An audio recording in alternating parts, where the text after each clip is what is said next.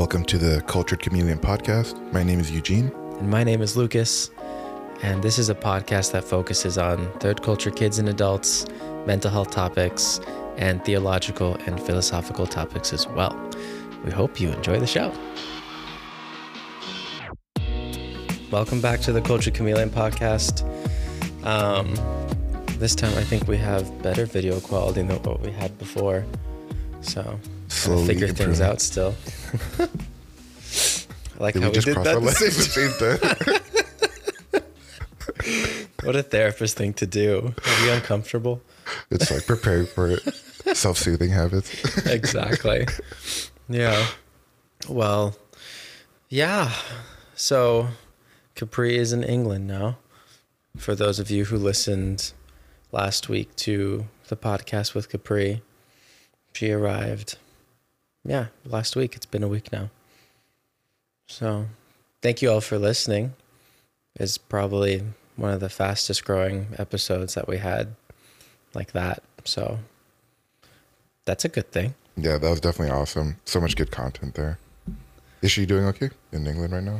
She's doing pretty well. She um she's on base and she's meeting all the other MFLACs and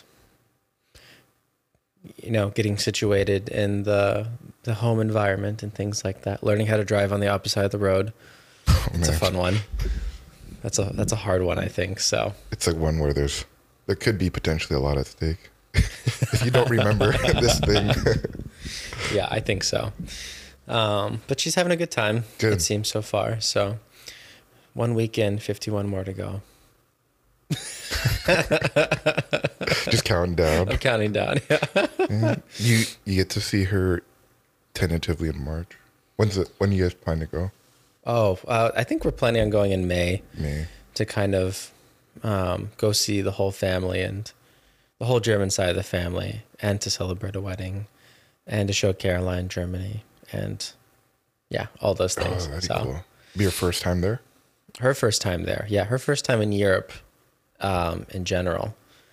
So I'm excited to show her to see Dude, yeah, that's awesome. all the fun things. Um, but yeah, that's what's up with me. How about you? Or the family, I guess. My family might come down in February. Really? Actually, they are going to come down in February. I don't know if they might. They will, assuming, of course, all things keep on the trajectory that they are on. Um, so yeah, I'll get to see them. Okay, that's great. Uh, like your parents and everybody, and your brothers too, or Just my parents. Yeah, just my Okay. parents. My brothers will, pro- will probably step. Although Raph, yeah, one of my brothers wants to go to to Disneyland, Disney World. So they want to drive down to Florida sometime. So he might stop by. oh, okay, that's really nice. Yeah. Are you? Have you ever been to Disneyland or Dis or Disney World? No, I've never gone to enjoy. It'd be fun though, sometime to go. I've I've never never- been, so I've don't know. I don't. I don't think, to be honest, and for all those who are Disney fans, it's uh, never been appealing to me to ever go. But maybe I'm just a cynical young adult who doesn't want to do those things. So I don't know. No, that's fine. It's not on my. I mean, I haven't gone because it wasn't a priority of mine. No, of course So I don't. I don't blame you. I don't blame you. It's not like a must. No, I don't. I don't really see it as a must, but yeah, who knows? But that's good to hear. So I could potentially, I get to meet your parents. Yeah. Awesome. Yeah, Awesome. potentially. Why do you want to meet them? I think it'd be nice to meet your parents. Yeah, you've met my parents for like four years. For- for you. Has it been that long? I think, yeah, because master's program was three, and it's been, mm, yeah, it's been. Yeah, four. that's true. Master's program was three. Crazy. I know, right? Yeah. Okay. Yeah, it was suggested to me that you meet my parents, and I was like, okay. Oh, I'm glad. I'm glad you're showing interest in it good. Okay. because I'm trying to think of what to the do. trust. I'm trying to think about like how do I uh, how do I spend time with them, kind of thing. But if you do want to, yeah, I can. yeah, be fun. We should have them on. Oh yeah, we could. Could ask my mom sometime. I don't know. It's up to them, Yeah. though, of course. Um, so we have some pretty exciting news uh, for all the cultured chameleons who are listening out there in the big wide world. Um, we are starting our very own Patreon, and that will be coming out next week, I believe. I think we're making a few more tweaks and, and things like that, but I don't know. I've been I've been feeling pretty happy with all the stuff that we've been doing. This is going to be episode 21, so we're, we're 21 episodes deep. Um, and we haven't done any ads or anything like that. And I don't think we really want to do ads right now. No. Um, so Patreon was the next idea that was more of a something that just seemed to suit us a bit better, I think. Um, but yeah, Eugene, what are your thoughts about the Patreon coming? So I love the idea of Patreon because I liked how I think one person put it was historically with artists it had patrons that supported their work because they appreciate their creativity and what it whatever it was that they're producing and creating. So Patreon is an oppor- is like an avenue to be able to do that and support us if you enjoy and appreciate our podcast. And this allows us to do more and invest more also in terms of um, financial gain into our podcast produ- our podcast production. So it's something that we appreciate. Um, certainly, we don't want it to be a must. We want the information to be disseminated still, even though we're not getting financial gain. It's something that we also enjoy. But for those who do appreciate what we're doing and would like to support, we just want that to be an option. So we have, Yeah. yep, the, I think it's called the Cultured Chameleon. It's on Patreon. Feel free to support us if you like, and we definitely would sincerely appreciate it for those who do. Yeah. Yeah. That'd be awesome. But, anyways, um, that's out there for you guys uh, coming soon next week. Um, and thank you all for for all those who've just listened and supported and sent in words of encouragement and um, and for all the guests too who have been on too. Uh, they've also been really wonderful to have. Um, so that's kind of like what's that word called? That's like our our basics for the more I don't know. Our checklist for the beginning of this. I don't know what it's called. There, so I, I've heard it. You, I don't, I don't know. Do you know what I mean? Yeah, it's kind That's of like, like our our checklist for today. Our, our Housekeeping. Yes, the that's the word. That's the word. It is That's what it is. housekeeping. Gosh. Okay. Yeah, our housekeeping for today is done. I'm thinking in terms of like administrative. I have no idea. Well, it's just loss of words there for me. like- Um, yeah, let's get into the meat of things today. Um, so we got a couple different things to talk about today. Um, one of them is going to be about parenting styles, um, and maybe a little bit of discussion about how cultural values play into parenting styles as well. Um, and we'll get into that. Um, we also want to talk a little bit about attachment styles again to kind of bring that in because parenting styles and attachment styles um, have a bit of a correlation with each other. Um, and I guess in the broader topic overall is talking about um, relationship hurt. Um, not necessarily meaning like your significant other um, type of relationship hurt, like a like a like a heartbreak. Um, although that may kind of play into some attachment styles, um, but more so between the parent and child and adolescent, that type of relationship hurt that may happen from time to time. Well, all the time, I'll say. I don't think I'll put it from time to time. Otherwise, we wouldn't be having clients. Uh, but we wanted to talk about relationship hurt as like the overall topic.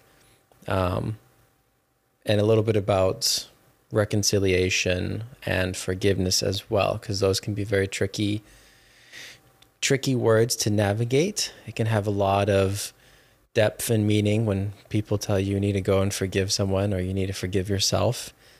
And it's like, well, how do I do that? Um, or how do I forgive other people who have hurt me um, in many ways or in a very deep way? And uh, and those aren't easy. Um, none of it is. And if you are someone who is going through a lot of you know relationship hurt, whether it's with parents or or anything like that, definitely seek out a counselor. we think it's a very good idea for you to do that. Um, but this is more giving an overview of how to think about it and some resources as well of how we can address it too and how we can deal with it. Yeah, something, and I want to touch base on a conversation that I had based on our previous podcast. Okay. And this is also going to be an invitation uh, for those who do have questions when things arise on our podcast and you'd like to know more about them. Please feel free to reach out to us and um, you can email us or you can post about it. Um, one of my friends recently contacted me about that thing that Lukas brought up so eloquently hurt that happens between parent and child relationships. And some topics that came up had to do with questions related to, well, how do I heal from this? Um, how does this come about, especially in, situ- in situations and circumstances where parents might be very controlling and the child still, even though the child might be older now, might not be in any kind of physical danger around the parent or anything like that, but still experiences that sense of anxiety of maybe I'm still walking on eggshells and I don't feel that emotional safety around them. And how to manage that anxiety and perhaps trauma or abuse that might have um, matriculated in that relationship. Hmm. So I I greatly appreciated that curiosity and that Yeah. had a lot to do with regards to why we're doing this podcast and the topic that we've chosen to discuss.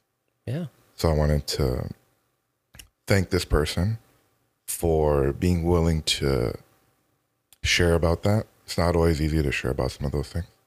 And also, I appreciated the desire to have that healing in the relationship and be open about what's going on. And this is also, again, an invitation for those who are curious about anything that we might talk about. Please feel free and welcomed to ask us and reach out about it. Well said. Well said. So, what were some things that kind of stood out to you then um, from that specific question that your friend gave you um, in regards to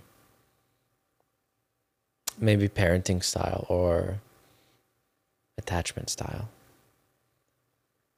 I feel like when when the question was asked, I was like flooded with like a bunch of different approaches. And with regards to parenting styles, something that also came up was the cultural aspect, which I thought very interesting. Because this person comes from Asian descent, and then how certain of those parenting styles might affect it. Mm-hmm. Yeah. And then I was also another thing that I want to bring up to reinforce what Lukas said. Another part of this healing is I feel like there's two parts to it. One is the healing that happens within the relationship. So maybe seeking counseling um, with the child and the parent and working through some of that hurt, as you mentioned. The other aspect is well, if the parent is unwilling or if the child is unwilling to work on the hurt or wounds that have been created, how does the individual heal themselves and navigate the relationship? So those are two things that came up, Yeah. and, and yeah, and I know that you've, after bringing up this topic to you, you had a lot of good insights with uh, uh with regards to parenting styles.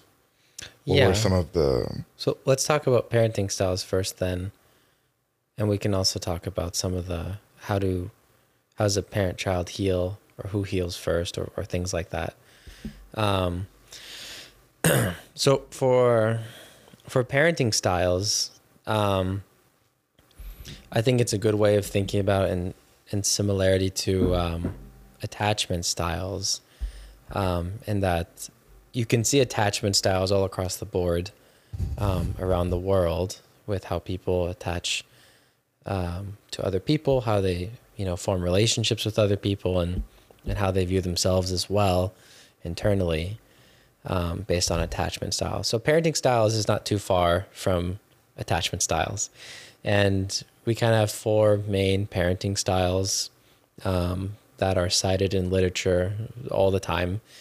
Uh, you have authoritarian, you have authoritative, you have permissive or indulgent, um, and then you have uh, negligent or neglectful, I guess you could say.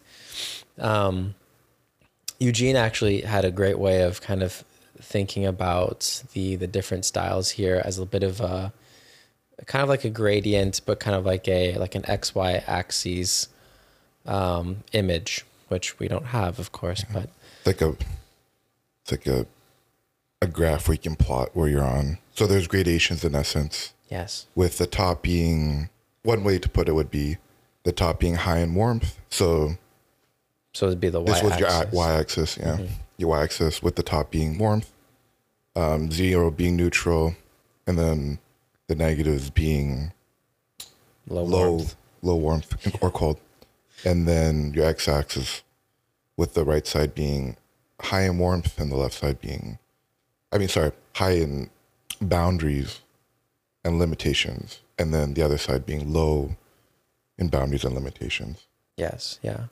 So that's one way of kind of thinking about it because you can plot it differently on the um, on the graph there.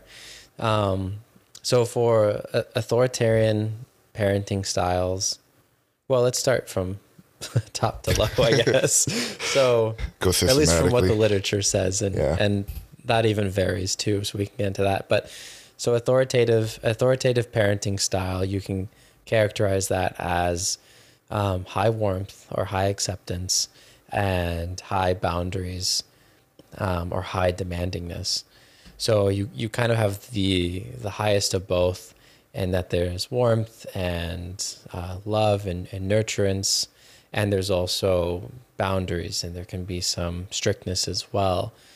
Um, but it's not a it's not like a physical corporal punishment type of rigidness or, or strictness. The um, the authoritarian one is a little bit different. You have low warmth, low acceptance, and you have high boundaries um, or high demandingness. So that can kind of be authoritarian parenting styles are usually categorized as like um, I was gonna say like look we don't care about you but it it it lacks a lot of warmth and acceptance it's not really about you um, but there's a lot of uh, desire and implication that you know this is the law you follow these boundaries do not stray from these boundaries and uh, don't mess up And to add some examples to that, that might look like your value and your worth is ascertained and your love from your parent, depending on how far along the grade the gradient you are. That might look like, oh, your love and acceptance is determined by your obedience to these rules, your ability to follow them, the strict, rigorous um, boundary that we've pla- um, set in place for you right there might be low end understanding of why I have these rules. With I always mess with it. With authoritative, yeah I don't know why Lukas helps me remember these. With authoritative, the good one, that's how my brain conceptualizes. With authoritative, that might look more like these are why we have these boundaries in place, and there's that sense of understanding from that um, that comes from the relationship. So the child is explained some of these things, and there's genuine understanding on the child's behalf, and there's a sense of the parent listening also to maybe how the child's feeling, and that part is considered. Th- so that's to add some flavor and some yeah no that's really good actually yeah to these things. That's how that looks like. And there's, we'll get, I guess we'll end up getting into later. Um, that looks like the child being able to explore within certain limits and having that freedom to find himself. yeah Um, and that's why Lukas tactfully also looked at attachment styles because Those correlate very greatly. Yeah. So that's that's a good way of putting it. So then we have the bottom two. I don't want to call them bottom tier. I, I'm just using really bad words here. But on the gradient, um, on the graph, we have um, indulgent and permissive parenting style. Um, and, and that's best categorized as high acceptance, high warmth, and low boundaries or no boundaries. Um, and so that's a great way of, of thinking of, of the parenting style as, you know, we, we love our child unconditionally and we have a very almost uh, democratic way of like my child is is a person who has thoughts and feelings um, and has a say and we respect their say and we allow a lot of openness uh, to kind of be enjoyed um, by the child or adolescent. So there's less of the boundaries of you have to do this and this is why and this is the law you know things like that um, and more of just like a, an openness mixed with a lot of acceptance and love. Um, and then the bottom one on the graph here would be uh, negligent, uh, which is just low acceptance. I don't know what that was. What that? Um, low acceptance and low boundaries. So there's there's nothing there. There is no stability in the sense of here are the boundaries which you can learn how to navigate. Um, there's none of that, and then there's no acceptance. So there's n- no warmth, no positive regard. There's no love. It's cold, um, more calloused, and so that by far has been one of the parenting styles that is just um, broadly characterized as this does not work. this doesn't help at all. Needs are not met. Um, Nothing is being met here. Yeah. neglected. You might see this with parents that suffer with alcoholism. Yeah. I- The child, yeah. the child has learned to cope on its own, Mm-hmm. and difficulty ascribing any kind of self worth and self value. It's interesting as you mentioned some of these.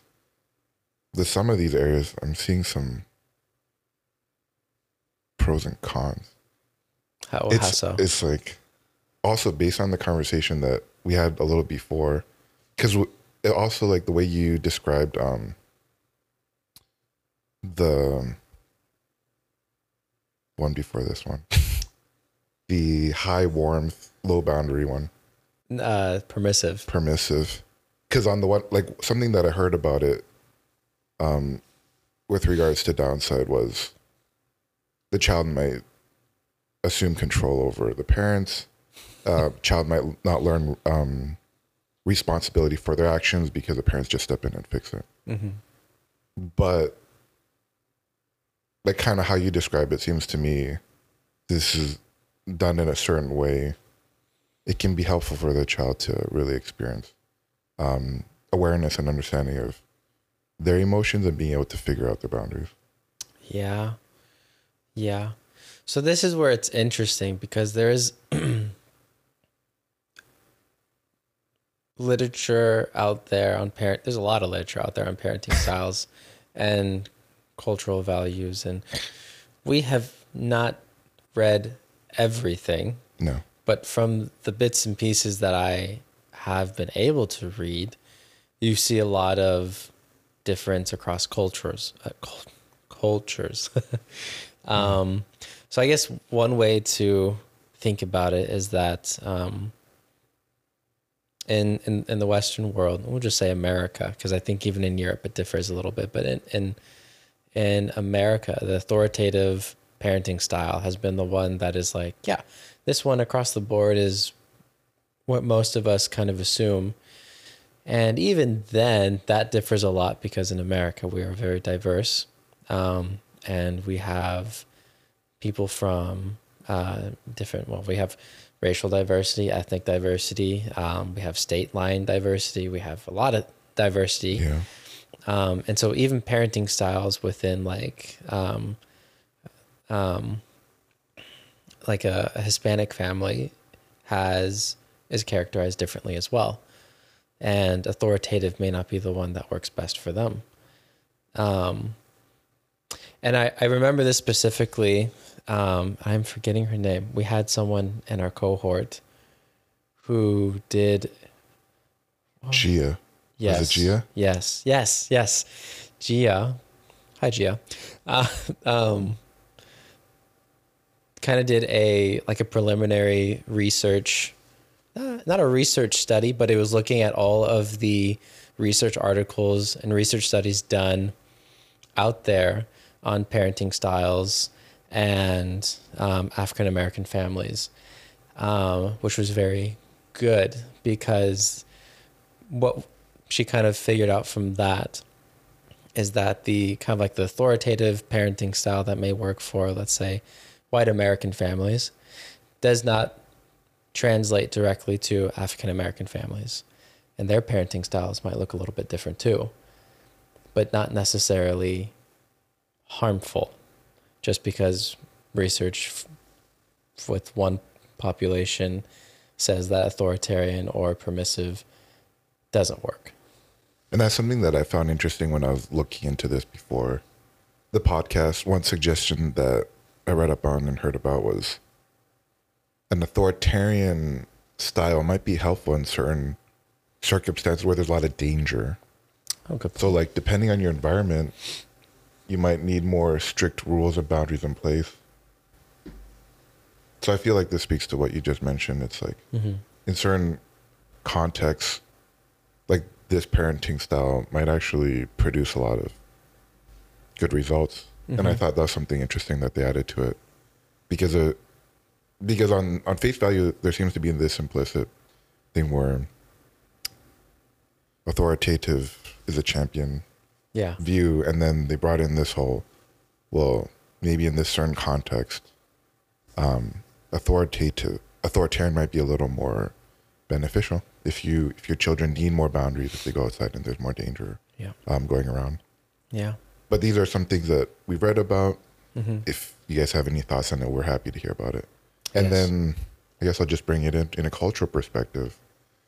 As a as someone who's um, Asian, the literature suggests that sometimes the results are similar with regards to authoritative parenting styles and authoritarian parenting styles. The outcomes are similar, and I found that very interesting because I'm wondering if there's this um,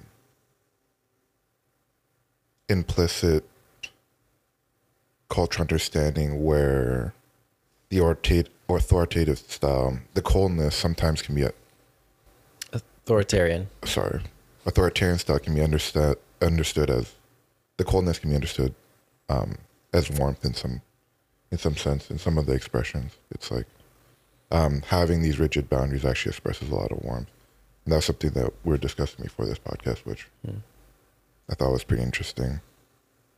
So this is another. I think the biggest reason why I want to bring this up is actually to have people think about these things and think about how this might reflect in their life.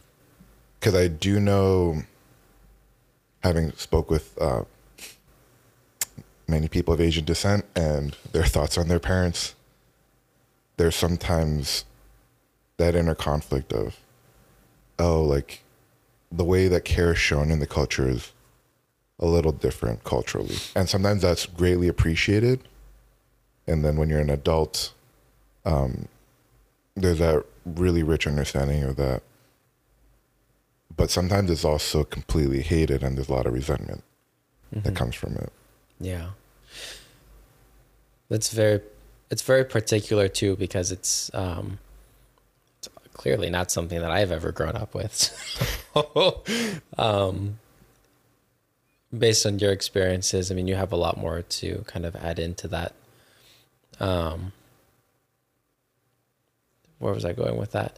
Um uh, yeah, I was going with I, it's also the the perceived parenting style from the adolescent or the kid because your parents probably don't think about like oh i'm an authoritative parent or i'm an authoritarian parent. Um, and this is my style uh, and this is what i do. It's no one talks like that. Um, but we do have cultural values that um, we've grown up in based on the culture. We do have um, parenting values and beliefs based on our upbringing and what we've seen. Um, there's a lot of factors that go into that too. And so I think it's very interesting that the the adolescent or the child is the one that may perceive the parenting style. And so that's very interesting because it's it's what you perceive and it may be correct and it also may not be correct because the parent is like, "Oh, maybe they don't perceive tricky then." Um would you like to share a little bit about your own experiences of perceived parenting style or, or things like that or yeah I can. If I have to be honest, that's why we like the gradation thing because at certain, I think, at certain points in the relationship and throughout my development, like each parent individually went on a different side of the scale, right? These things are mutable at times. Um, definitely would have fallen overall if I had to make a general statement would have been between somewhere at times more authoritative, authoritative, and more authoritarian at other times. But I certainly think there was that desire for me to understand why these things were good for me, um, and why these boundaries were in place. And I think something that I wish I kind of commented on more in our previous um, conversation about boundaries was there's also, and to integrate this into a spiritual perspective, a lot of the boundaries that were given to me related a lot to like sin, which I thought was very healthy and why these things were bad for me. But at the same time, and I kind of have learned to appreciate this approach, there are some things and some boundaries that were given to me that were just, this is just wrong. We can figure it out later. But for now, like, you can't do this. It's for your safety, even though you don't get it. And I think some of that had to do with, well, I don't know if I had the cognitive capacity to understand some of these things as a kid. Mm-hmm. Like, I don't understand all the the consequences of my actions yet. Um, so I definitely think this might like how you address boundaries and whatnot, and how much the child understands some of these things. That changes as they grow older. And I think for me personally, there seemed to be how I, as you said, perceive. There was always seemed to be this like Freudian thing where my mom was really warm, my dad was really cold, trying to push me into my discomfort. My mom was trying to like give me that kind of like warmth. yeah So growing up, I've appreciated that dichotomy, and actually, I think Freud is a proponent of, or the psychoanalytic and psychodynamic approaches, that's a proponent proponent of that, mm-hmm.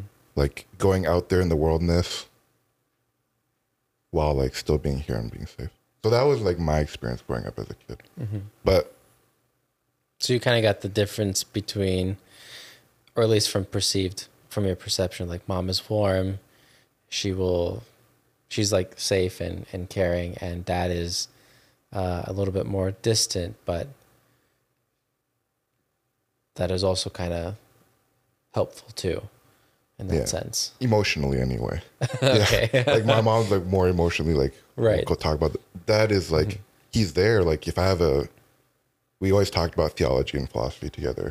So Okay. I've had those questions. He was always available, but dad was very much like, "This is what we're doing. yeah I'm sticking to this," and I'd be like, "No." no Rebellious me would be like, "No, I don't know why we're doing this." Blah blah. and then they got to a certain point. I think they must have gotten like a little frustrated because think as a kid, I I was very inquisitive. I like to challenge thoughts. I I loved to argue. It was my favorite thing. and just because it's, it's interesting to me to explore ideas and like why, like I love asking why. Hence, I guess why I end up taking philosophy. But anyway, yes sure, I drove them to a certain point, and then they have to be like, no, this, like, this is what we're doing. of have to lay down the boundary like this is what we're doing Yeah. please obey and I, uh, yeah. but there's a sense in which like I appreciated that of my father. It's like he at the same time was very like with difficult things. We had to move a lot and deal with difficult things. Like I learned helpful skills from him at the same time because of that, and he was definitely big on like making sure I get out of my comfort zone. I think that that helped me experience a lot in life. Mm-hmm. Oh yeah. So that's how I ended up experiencing. it. Okay. Yeah. That's yeah. I don't know. That was my. That's what I remember of it. Perspective. Not all of it was happy, and there's some Mm-hmm. grief. Oh, this is something that I wanted to bring up though. That I thought was interesting. I was just, I was doing some reading about attachment styles and like parenting and whatnot. I think for me, to answer your question though, it also ended up being I grew up in a in a tribe. There's an African saying that it takes a tribe to grow, to raise a child. Mm-hmm. So I thought this perspective was interesting because it's also important for the child to learn healthy attachments with other adults as well, and not it just being relegated to like your parents. That's interesting. So you're saying that's something that you experienced? I think because I had so many parents, like in boarding school, there were so many like parents, and then reflectively, I'm like, this is very interesting because it's like it takes the individual family nucleus out of just being an isolated family nucleus and like, oh, we're part of like a bigger family actually as well, and there's actually more support for the family than if we think of the family just oh, we deal with this on our own. And I guess the thing that I think about is that idea of at the end of the day, we're all brothers and sisters in Christ, and we're all part of like God's family. And when one part of the body suffers, like, Then we all suffer. yeah, we should. Hopefully. Not everybody. It, we're like, because we study, you and I end up studying so much about like individualist um, communities and cultures and collectivist cultures. yeah. and not to not to be like well i guess what i'm saying is there's there's interesting benefits of also understanding the individual as like part of a whole. And what i found interesting about this perspective was like the family is also a reflection of that. It's like how what kind of support does the family have? So i thought that was interesting. Anyway. That is, I mean, that's really interesting because it's um, like living here in, in America is not really like, uh, it's different from every state, that's for sure. Like, I've, I've seen that in being able to bike across half of America. It is very different in every state and in every little town. And like living here in Virginia, it's, uh, I would say that our family is, is very much like our own family. Like we keep to ourselves a little bit. Um, and we try to integrate somewhat. We don't really integrate in, with our neighbors though. I'm saying me. well i'm just thinking you guys Yeah, but Okay, the. I'm saying like we Yeah. integrate, but it's not like it's like we're integrated. We're integrated into a community, but it's not like I walk down the street to my neighbor and I say hi or how you do it, or things like that. Mm-hmm. So I'm I'm thinking here that it's also very different in every country and every state that you live in too, based on like proximity, based on cultural values, based on how tiny, how big you guys are, and things like that. So um, I can definitely see that in, in some areas, and in other areas, I'm like that doesn't work as well. I think I don't know, but then again, I'm probably just thinking about it too narrowly. Yeah. I mean, if you were if you're living in a certain neighborhood, I don't know, you it, it might be dangerous to have your kids like talking to certain people, right? I think that makes sense. I think that's fair Yeah, and valid to say. yeah, yeah. So definitely the environment with which you live in um, might affect how you set those boundaries, right? right. Yeah, I'm just like you I, said. I think when you asked me that question, I ended up reflecting on, like in a sense, I felt like kind of raised in the church. Mm-hmm. Mm-hmm. So like there were. So like if you're able to find that kind of community, and I I guess I'd say I'm blessed to have met all the people that I've met. I noticed I was able to learn a lot from these other adults, these other parents, and like, like, because my parents would end up, we'd eat dinner with like different families, and I guess by textbook, Asian families are very collectivist. Like mm-hmm. that's how it's described. But it was kind of cool at the same time because my parents would go, we'd eat dinner with these different families, and I'd get to spend a lot of time with friends. And I don't know, I have a d- bunch of different experiences. So it wasn't necessarily with my neighbors. That's what I'm saying. Yeah. Like we, I wouldn't go next door and like be like. Hello. But in, in fact, my parents discouraged me from like because we lived in Venezuela for a good amount of time. Sometimes it was pretty dangerous. hmm But being able to like find that community somehow, I thought was like pretty helpful. And anyway, this tied to some some things that I was looking up before we did this podcast. Yeah. No. Absolutely. Well, how did you perceive your parent um, Um, relationship with your parents? Uh, authoritative is the one that always comes to mind. Um, but it's definitely on a, like a gradient, like a scale, spectrum.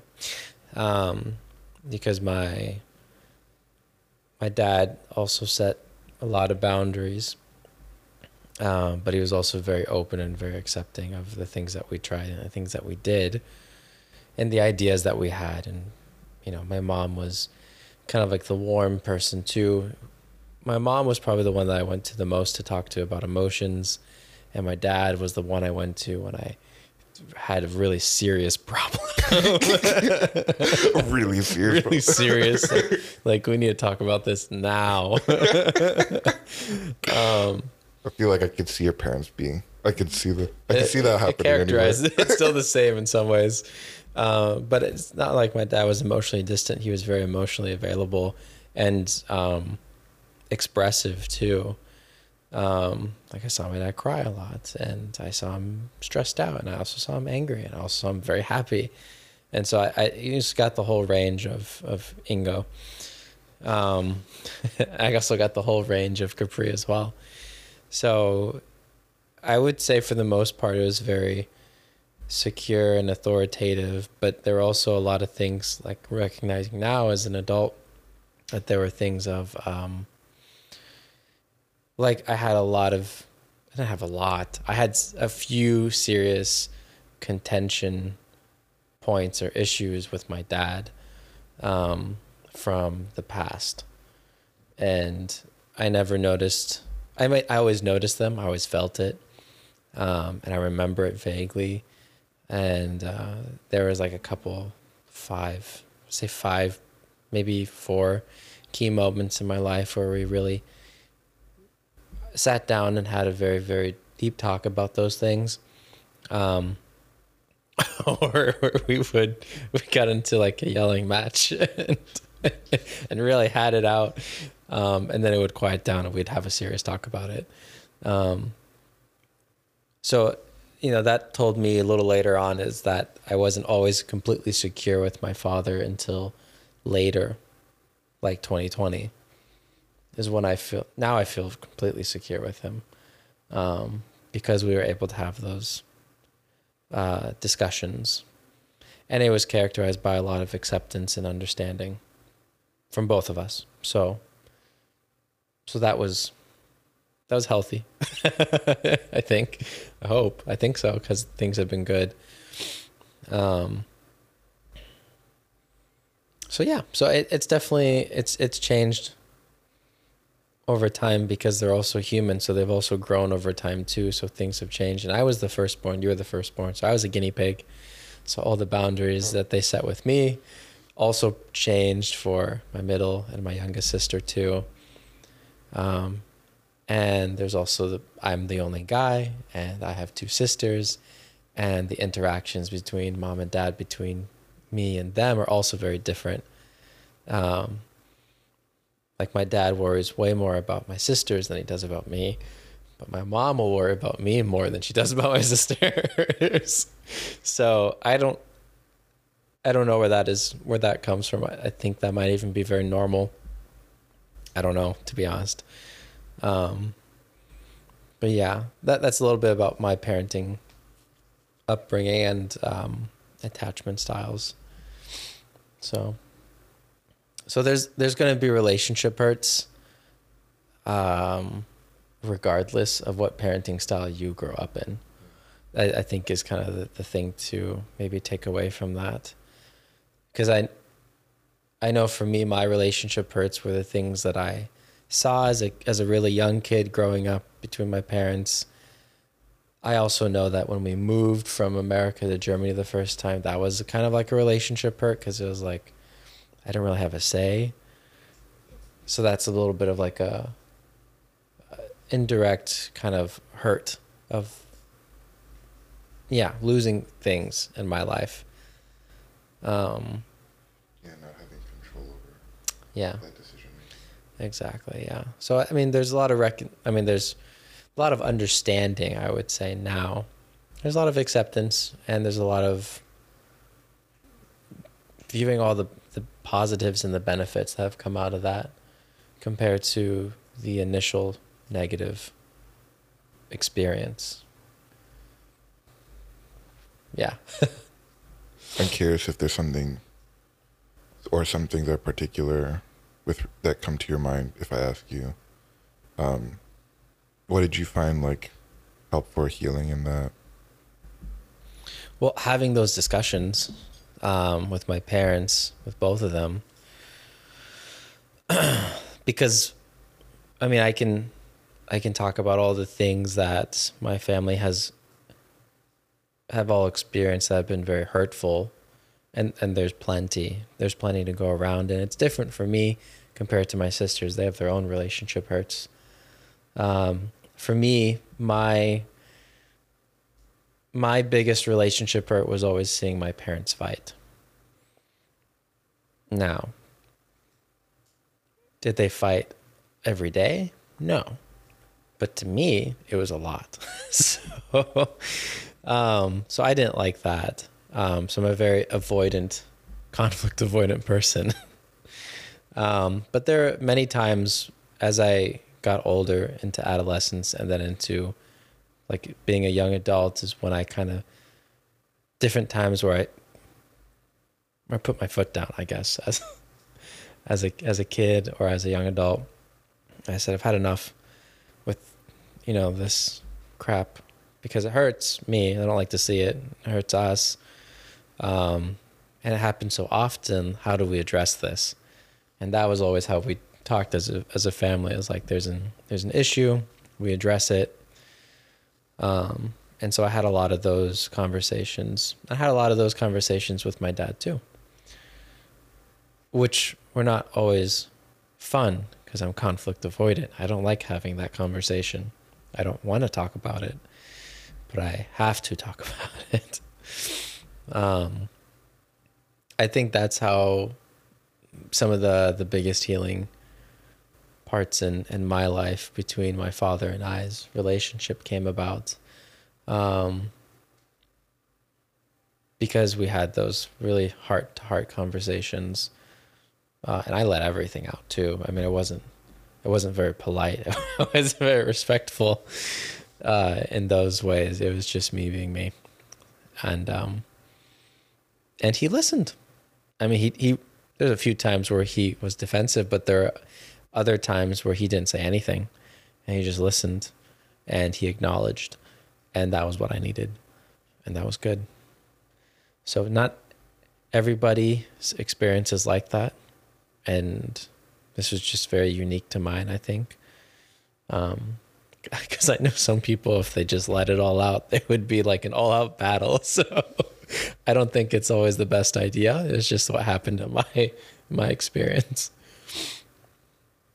And because I felt comfortable enough, I think, to do that too. So, yeah. That's awesome. Thanks for sharing. Yes. And that's great that you brought up that discussion piece. That's something that I just having that relationship. Because my friend brought up that question. And then I was thinking about it and do reading about it. Being able to discuss those things as evident um, in your life was something that is mentioned to be very important. And being able to work through that pain and grief. Mm-hmm. I think that's pretty awesome that you guys were able to progress through that. Yeah. Yeah, I think it's very difficult for people who have had those relationship hurts and I think those types of hurts can be very extensive too. Like you have your big categories, like you you have your abuse, you have your physical, sexual, emotional, spiritual abuse that does happen. Um you also just have traumatic events that happen as well, either caused by parents or extended family or just the places that you end up at. They're very unexpected. I think that's the idea behind a traumatic event. Um, and then you have your more like your like your minor relationship hurts compared to those at least it's like it's like for me like the minor one i don't know if you would even consider it traumatic maybe some people probably say yes but like moving from texas to berlin was a hurt that had to be resolved over time and it was a major one but in the grand scheme of things i've experienced it's a very minor one too. Um and so you, you i think you have a lot of minor hurts that happen um, and that can also compound into like a bigger snowball effect where it just keeps like it's continuous. It never ends never stops nothing changes. And that can be really really frustrating when like the patterns of behavior or how we like to say like the dance between two people or two individuals continues and nothing, the dance never changes it's the same thing every night That's the hard part because it takes a lot of awareness to get out of that. yeah I end up doing the same thing. usually, usually the the dance kind of well, I feel like sometimes the dance can look like if I can just explain this thing better and be like more logical about it, then they'll understand, and then you end up falling in this same ditch kind of thing. It's takes a lot of awareness to do something different with that communication pattern. yeah it sure and, does and fight against some of those instincts. yeah But it's possible. it There's is Hope. There's hope to do that, to do that dance. Yeah. I think one of the I think one of the the maybe theories that kind of helps conceptualize it, especially between people who are um who are in some type of really close relationship is emotion focused therapy. Yeah. Um because that focuses on emotions. and um Yeah. And how you, yeah, go ahead. Go ahead. Sorry. no, no, go You go. You go. it it focuses on emotions and being able to like label some of the um being able to label some of like the deep seated emotions that are affecting your thoughts and your behavior in the dance that you're doing with your partner or with your father or whatever you know any any relationship bond. Um, and for both people to recognize kind of those deep seated emotions that keep coming up, whether it's fear of rejection or just feeling unworthy or um, fear in itself of like what future might like being abandoned. I guess rejection and abandon are the same thing, but those are the ones that kind of come to mind. It's the ones I've heard at least. That's good. And um, one thing I want to hone in on with regards to this, and also in response to um, the questions I was asked, something that um, is going to be very helpful is understanding that grief. Mm-hmm. Like, liter- even scripture talks about God understanding our grief and being able to like sit with that and not be avoidant. I have that proclivity anyway. And I think especially with I speak to the male population, there's that of there's that tendency to not want to feel dissociate from that and then not recognize it as a result. And so and to do this dance part and parcel being able to do that is having that awareness of how do these things make me feel I'm like what does that hurt? What does that tell me? And usually based on my experience talking to clients and my own self reflection, it's kind of like I guess the analogy that comes to mind right now is like it's like an iceberg. Sometimes at the top we have anger or whatever, but there's like a whole concatenation of emotions that tie in below that, and there's a lot more uh, below that. So something that on many accounts that I've based on my experience, what I've read in literature, like understanding that emotion and being able to interact with that authentically is going to be very helpful as well. And I think that's a big step Yeah. with regards to like how do I do this dance? Also, how do these things affect me?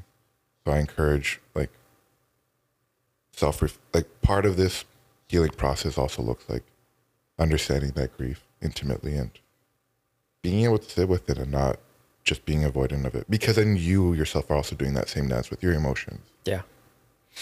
and then you find yourself in this place Yeah. so i encourage and this might sound weird but this was helpful for me anyway like looking at feelings wheels Feelings wheels. and there's like a whole bunch of different metrics but the idea is like we talked about labeling like what is it this thing that's that i'm feeling what am i thinking associated with that right. um, and if your dance with your emotions that's how i'm going to say it looks like you never looking at that never thinking about it and then the emotions come up in a way that you don't want maybe a different way to do that is looking at it being in touch with it and seeing where that goes yeah. being able to authentically ascribe Mm-hmm.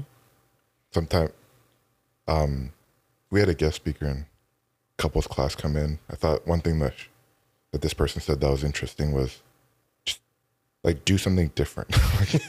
And then see what happens. Like when because when you when you try so many different things in a relationship it's like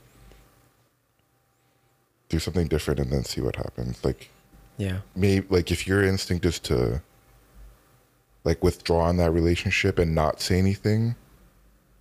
So let's say there's like a i guess I'll, we're using this analogy that's sometimes used with couples but also is good in general with relationships like let's say you're having this interaction um, with your parent you go to their house you feel anxious and you don't communicate anything because that's what you've lear- learned to do. Your opinion doesn't matter, so you guys are doing this dance. Parent tells you what to do, you feel anxious around them because you don't want to say something wrong that's um, that'll get you in trouble or or affect um, your self worth. If there's abuse, maybe feeling like you might be hit or something. Um, but now, let's say the relationship's a little different. If you never and then so you go in there with certain thought patterns as well like oh my parents are thinking this like this is going to happen and whatnot if this interaction continues like how you feel about it likely will continue as well and then something that i thought was insightful um i think it's town um forget his name Townsend.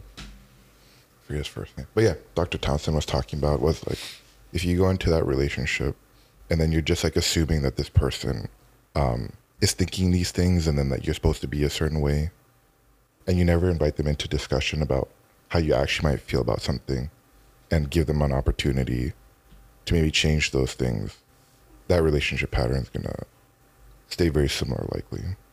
So something else that is suggested with regards to the healing processes well, and this is what I mentioned earlier. It's like, can you have that with this this other individual where they want to also acknowledge um, what's going on in the relationship and reconcile that with you, and that's going to involve you guys both expressing how you feel about um, certain things and certain hurts and addressing that. Yeah.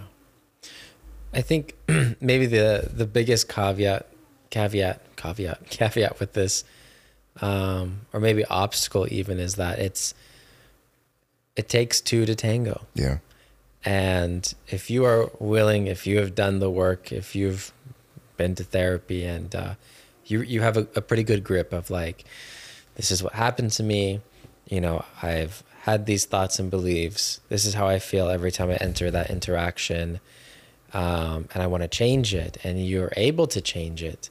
That's great, and that's awesome because you've done that work for yourself.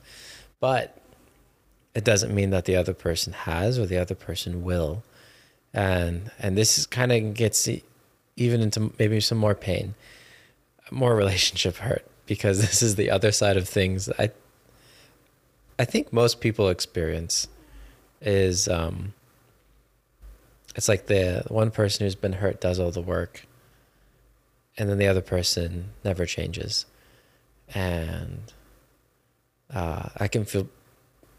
I mean, that can kind of bring on again some of that anxiety and some of those holding on to that. Um, maybe some resentment too. You know, holding on to that resentment Mm. towards the other person, um, which isn't going to be beneficial to you, not to them. They don't care.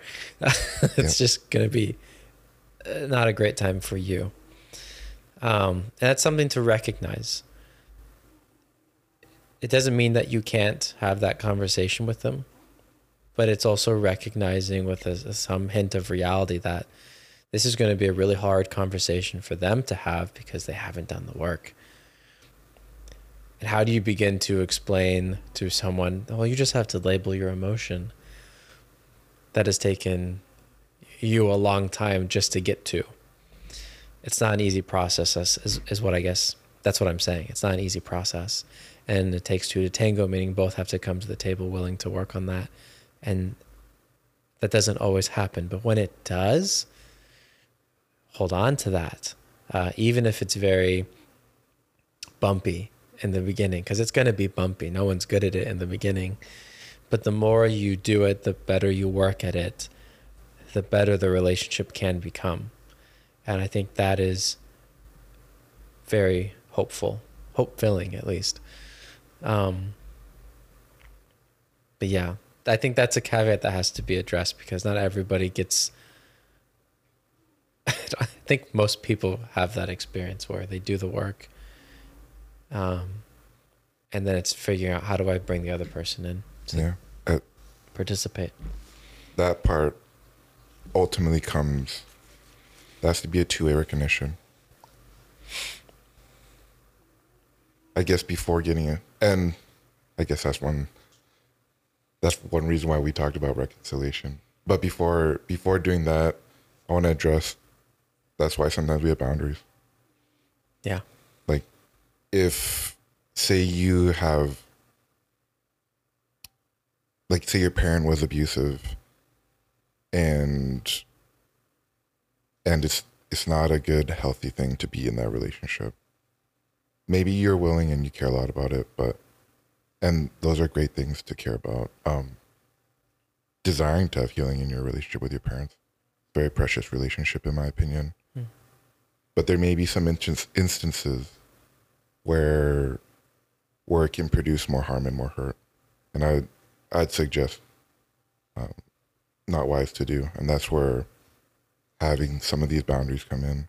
I think dr townsend brings up some good ones. One of them he has the 10 he has 10 laws of um of boundaries so that's something that you can look up online um, if you want to be more informed about that. One of them is i'm at the end of the day i'm responsible for me and they're responsible for them.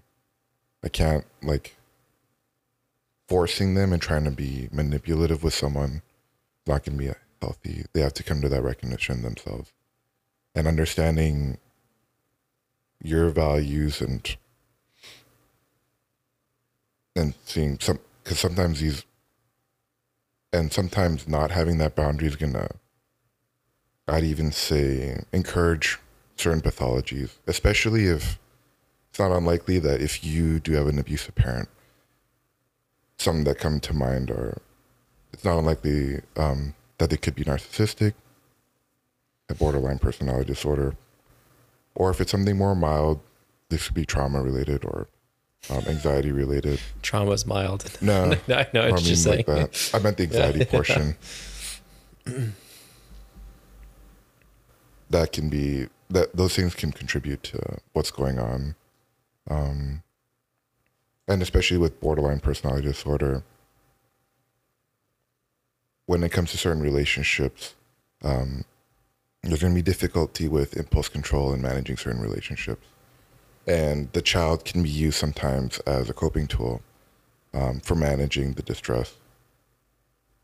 And on a milder note, like same with anxiety as well. Children can sometimes be used to as tools for managing and self-soothing for parents as well, which I find very interesting. Interesting. So sometimes enabling, or if you have like a narcissistic parent, um, children might be used as like trophies and other forms of feeding into that pathology. Yeah. So all this to say, sometimes I think setting those boundaries can actually be a great thing. I know, especially with some people that I've worked with, like that, that's going to be helpful towards the parent, like for the parent and their health as well. Mm-hmm. Not always engaging as the parent wants and on their terms, but also on your terms as needed. I know it's one thing that comes to mind is um, like OCD. Like, let's say you had a parent with OCD, and then part of the pathology had to do with like coming to you to discuss this distress.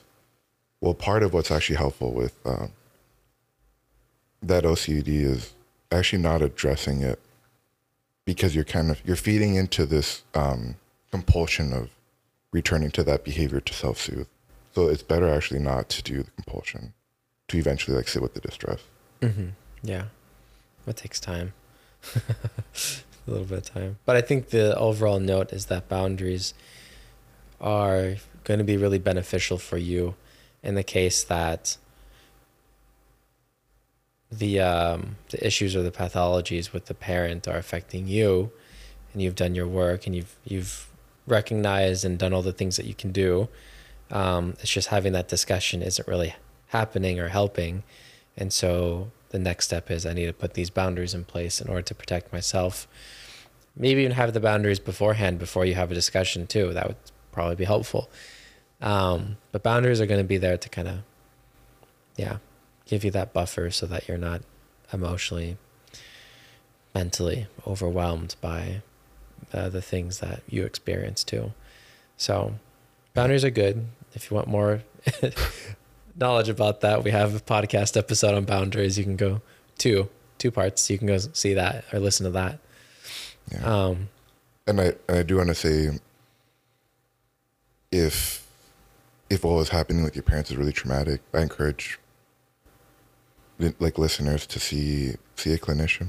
There's EMDR work yeah. that can help with like trauma, especially with physical and emotional abuse. Um, so if you experience that, a lot of that's going to do with that's going to be reprocessing um, with yourself as well, and being able to process through the past hurts. Yeah. And some of that looks like with the MDR work anyway, being able to have one foot in the past with the trauma experience it and one foot in the present Mm-hmm. and being able kind of like exposure therapy, I'd say, with some cognitive aspects that you're addressing in there. That's pretty good. Briefly, before we sign off, I just want to allude to the thing that we talked about before with regards to reconciliation. Um, something that I find very insightful scripturally is our ability to forgive is God tells us to forgive, and sometimes it seems like why should I give forgive this person? Um, and then there's that other message. Well, I forgave you, so I have to. I've, but on top of this, I'd like to say literature supports that. Um, this is God caring for you and really asking for you to do something that's beneficial for us. Sometimes this anger and resentment can lead to more hurt for the individual. And something that we talked about briefly is forgiveness is not equivocal to reconciliation. Something that I find interesting is in the Bible anyway, for us to be reconciled with the relationship with God, we have to repent. So, as we've mentioned, it does take two to tango if we really want to build this relationship. Mm-hmm. So forgiveness and repentance can be seen as two aspects for two individuals. Forgiveness for the person who has been hurt towards the perpetrator,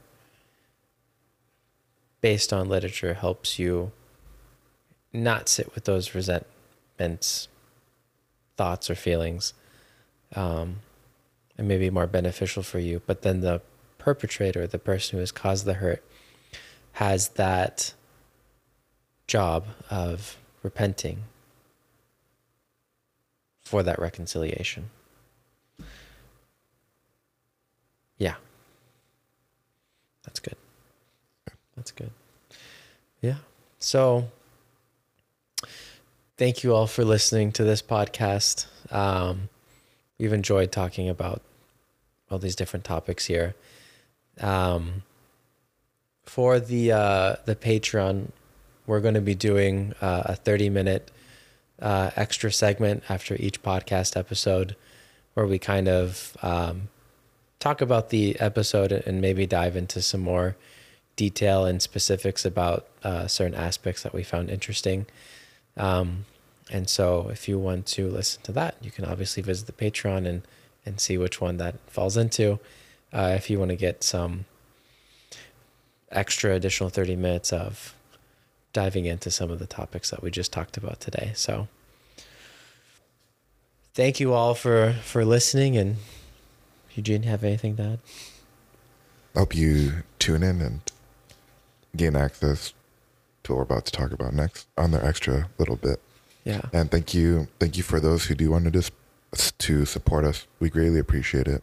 Um, and I hope some of this was helpful or insightful. And if you have any thoughts about it, please feel free to reach out. You can always email us at the cultured chameleon at gmail.com. And we're happy to know your thoughts. Some of these things we put there, um, not as an end all be all, this is how things are and this is the only way it has to be. And, but to really help think about the relationships that you have. Um, why I bring these things up is in hopes that you guys do find healing for yourselves and with each other that you can have that connection and some of the things that we just talked that we talked about are to help think about that and hopefully encourage you guys to do more research and thinking on your own. Um, and and again if if some of these things you feel really hurt you I, I greatly encourage you to reach out to a clinician. That's why we do this work. I think we believe in it um, because there's a lot of hope and the healing can be really beautiful and life transforming and edifying to your relationship. So, Yeah. Thank you for listening and giving your time to us. Just